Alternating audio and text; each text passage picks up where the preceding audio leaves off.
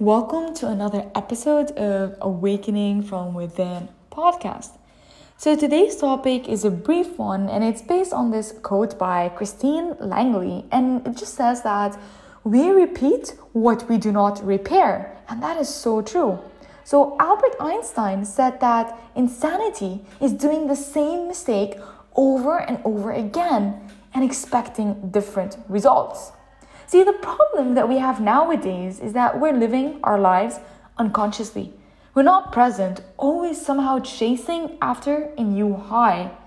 And that makes us unaware of what's happening in our day to day lives because we're just so consumed in our mind.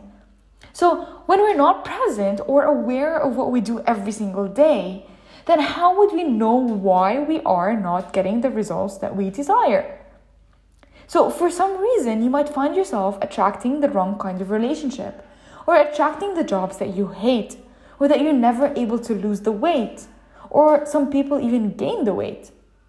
So, you need to be totally aware that somehow you're doing something that is getting you closer and closer to the outcome that you do not desire.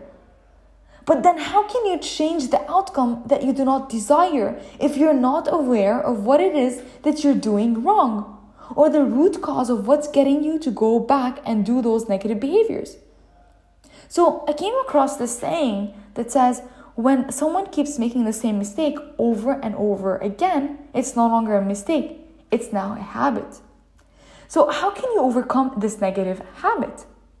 So, first of all, all you need to do is be aware that that habit that you have or the results that you're getting are not the results that you want. And after that, you start noticing and being more present and observing yourself in your everyday life so that you become more conscious and present of your behaviors, of your feelings, of your thoughts.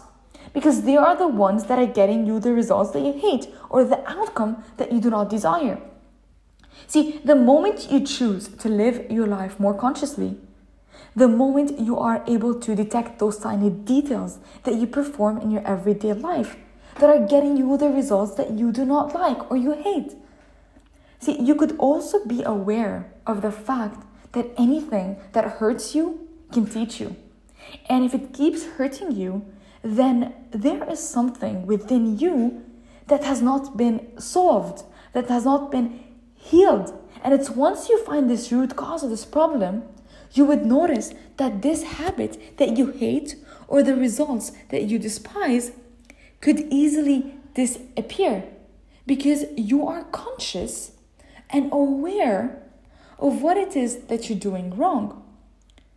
I want you to think about what I'm saying and really apply it to a situation that you're currently having or a habit that you hate or resolve that you are not, but you really desire, whether that be in your work, relationship, or health.